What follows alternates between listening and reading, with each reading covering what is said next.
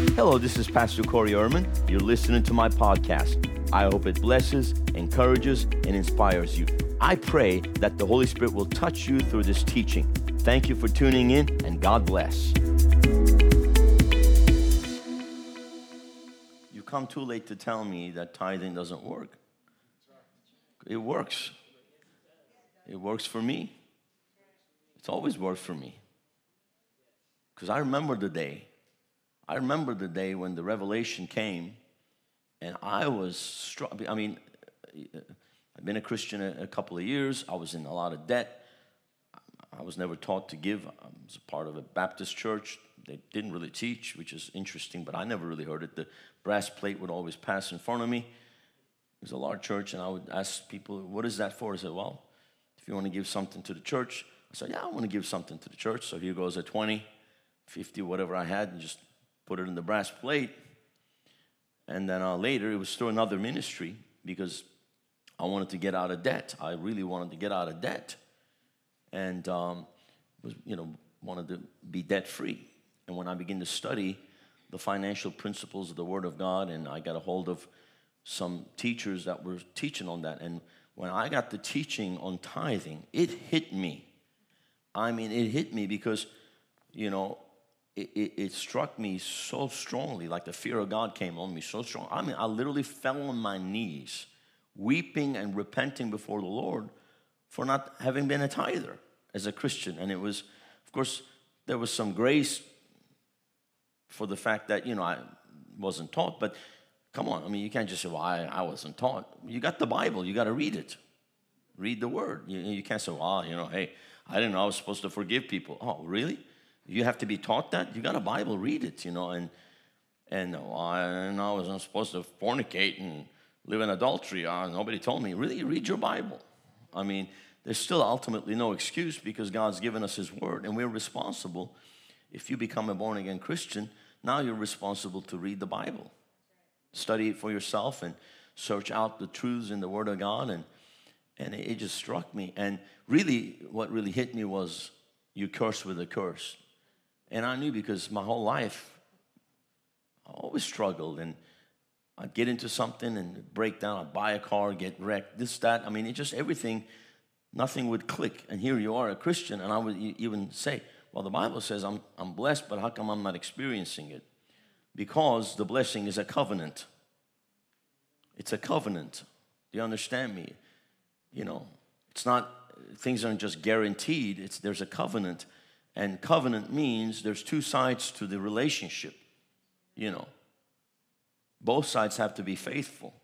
A marriage only works if both sides are faithful. It's called a marriage covenant, right? If one decides to be unfaithful, it doesn't work. I don't care how much the other one wants to hold on to it, it's not going to work. Both have to be. How can two walk together unless they're in agreement? And covenant requires agreement. Where two on earth come together in agreement, right? So there has to be that agreement. So we have to understand this is a covenant. And covenant means there's two sides to it. You know, we're always expecting God to do the blessing part, but we got to do our part.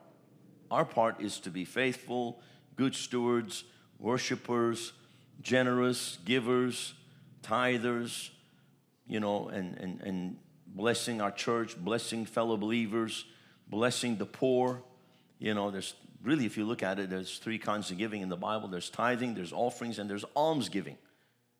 Almsgiving is actually the least of all the giving because the Bible says if you give to the poor, you'll lend to the Lord and He will repay you. So when you give alms, you get back one to one. You know, you get back exactly whatever you've given because you've you lend to the Lord. It's not seed, it's lending, and then He gives it back to you. But offerings are seed. That's where you see the multiplication 30 fold, 60 fold, 100 fold, even up to a thousand fold, you know. And then tithing is the least of our covenant responsibility, which is the 10% of our income. Bring ye the whole tithe into the storehouse, that there may be food in my house. Prove me now with this, if I will not open for you the windows of heaven and pour you out a blessing that you shall not have room enough to receive. See, pour you out a blessing. That's what God does. That's His responsibility. He is the blesser. The greater blesses the lesser. The blessing always flows from the greater one to the lesser one. He is the one that holds the power of life, He is the one that holds the power of everything the glory of God, the blessing of God, the wealth of God, the goodness of God, the love of God, the power of God, the wisdom of God. I mean, He has everything. He holds it and then he, and then he will release it. He says, I will release you, I will pour you out a blessing. I'll open the windows of heaven and pour you out a blessing. Release my blessing upon you that you won't have room enough to receive what's coming to your life. That's where you see, of course, now the room enough to receive. There's an abundance, there's an overflow, but bring, bring ye the whole tithe, not half tithe, you know, not some of the tithe, the whole tithe, the full tithe, the full 10% to the storehouse, that there may be food in my house. And then, of course, before I left for Turkey in the month of May, we were looking at the whole concept of tithing because, you know, I posed the question should Christians tithe? But it's really the wrong question to ask. The right question to ask is should Christians worship? Should Christians be good stewards? Should Christians honor God? And that's really what it comes down to. So the tithe really is the minimum responsibility of our part of the covenant. And then, of course, offerings on top of that and then giving alms, which is helping the poor. But which is interesting, if you look at religion, now, of course, I come, my background is thank God the Lord deliver me from the Islamic religion and the Sunni, the Sunni sect, Sunni Muslim. And, you know, one of the five pillars of Islam is almsgiving, zakat, they call it. So in the zakat, it's almsgiving, you give to the poor. And I've seen that religion always prioritizes giving to the poor, like as if giving to the poor is the highest form of giving. Like giving to the poor is good, but it's not the highest form of giving. Honoring God and worshiping Him is the highest form of giving. Giving to the Lord is the highest form of giving. Come on, somebody. Worship is the high. Anything, the highest form of everything is worship. The highest form of prayer is worship. Amen. The highest form of work is doing it unto the Lord as worship. The highest form of giving is worship.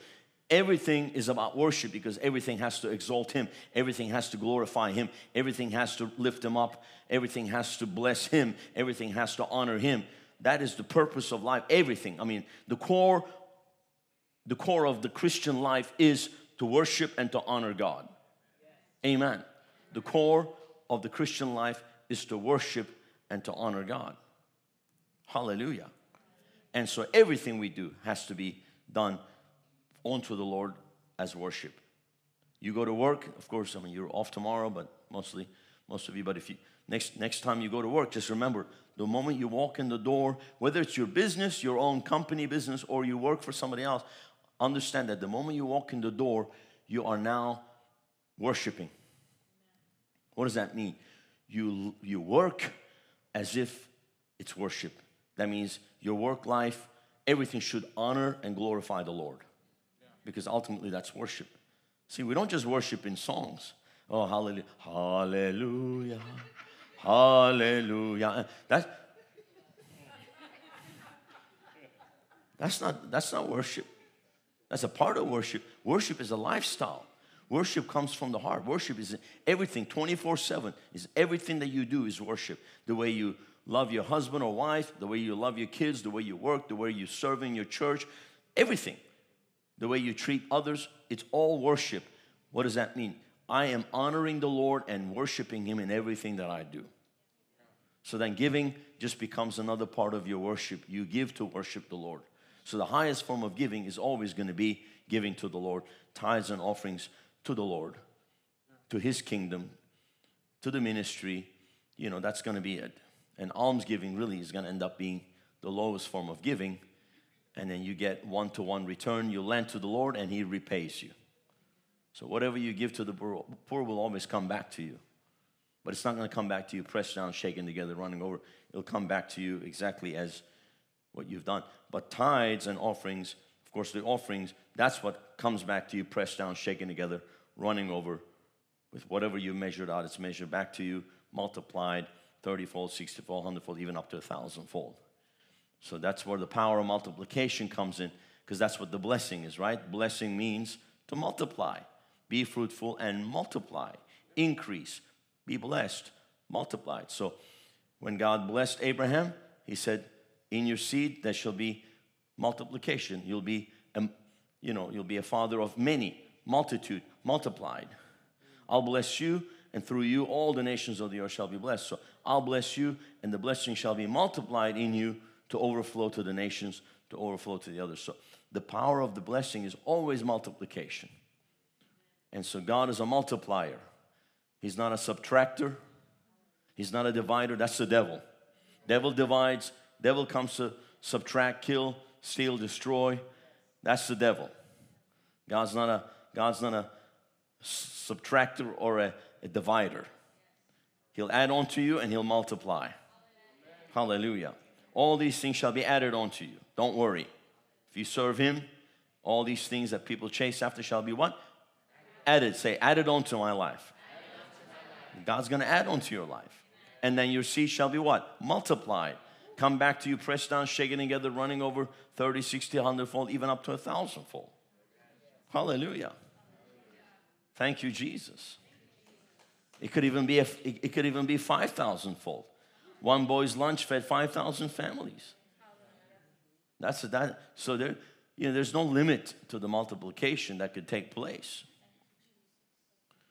because there's a supernatural that comes in and the multiplication that comes in. So don't believe these people that say tithing is under the law, the Old Testament, done away with, all this nonsense. No, the concept of worshiping God has never been done away with.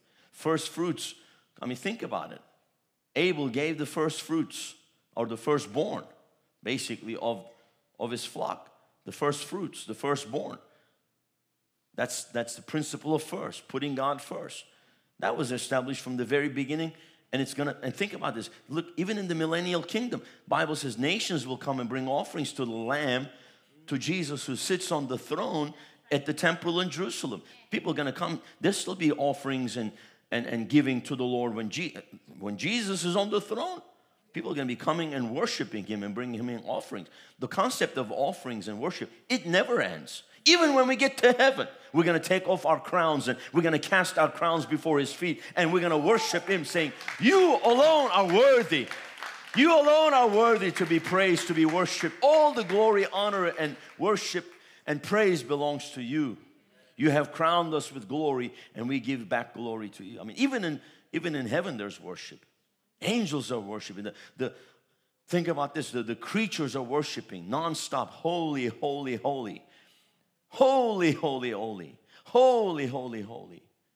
Who was and is and is to come. Worship never goes away. So don't believe this stuff.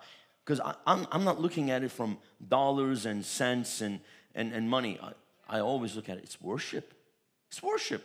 Worship never ends. Worship is the, the core of our being. Even in heaven, we'll be worshiping in, all the way into eternity. So, when you connect worship to it, then how can you say worship is done away with? Huh?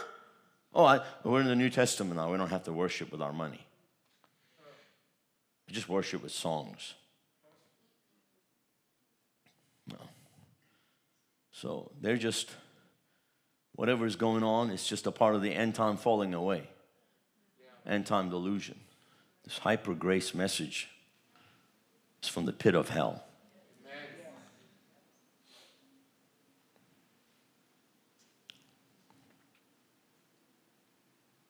It's designed to rob people of the blessing of God.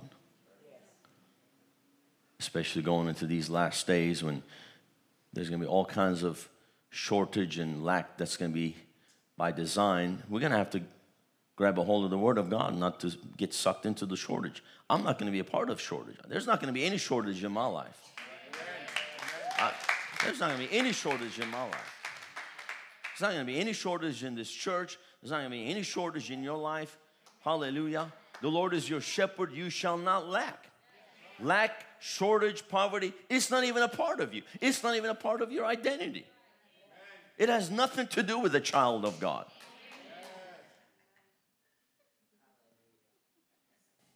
We're not under the curse. But if you listen to these false teachers, you'll get on you'll fall under the curse. Thank you for tuning into my podcast. I hope that you have been blessed. I would like for you to consider two things. Number one, subscribe to our show to receive notifications of our new podcasts. Number two, support our ministry of reaching the nations with revival, by clicking on the link in the description or visiting our website, riverwpb.com. Thank you for tuning in. Look forward to you joining our next podcast. God bless you.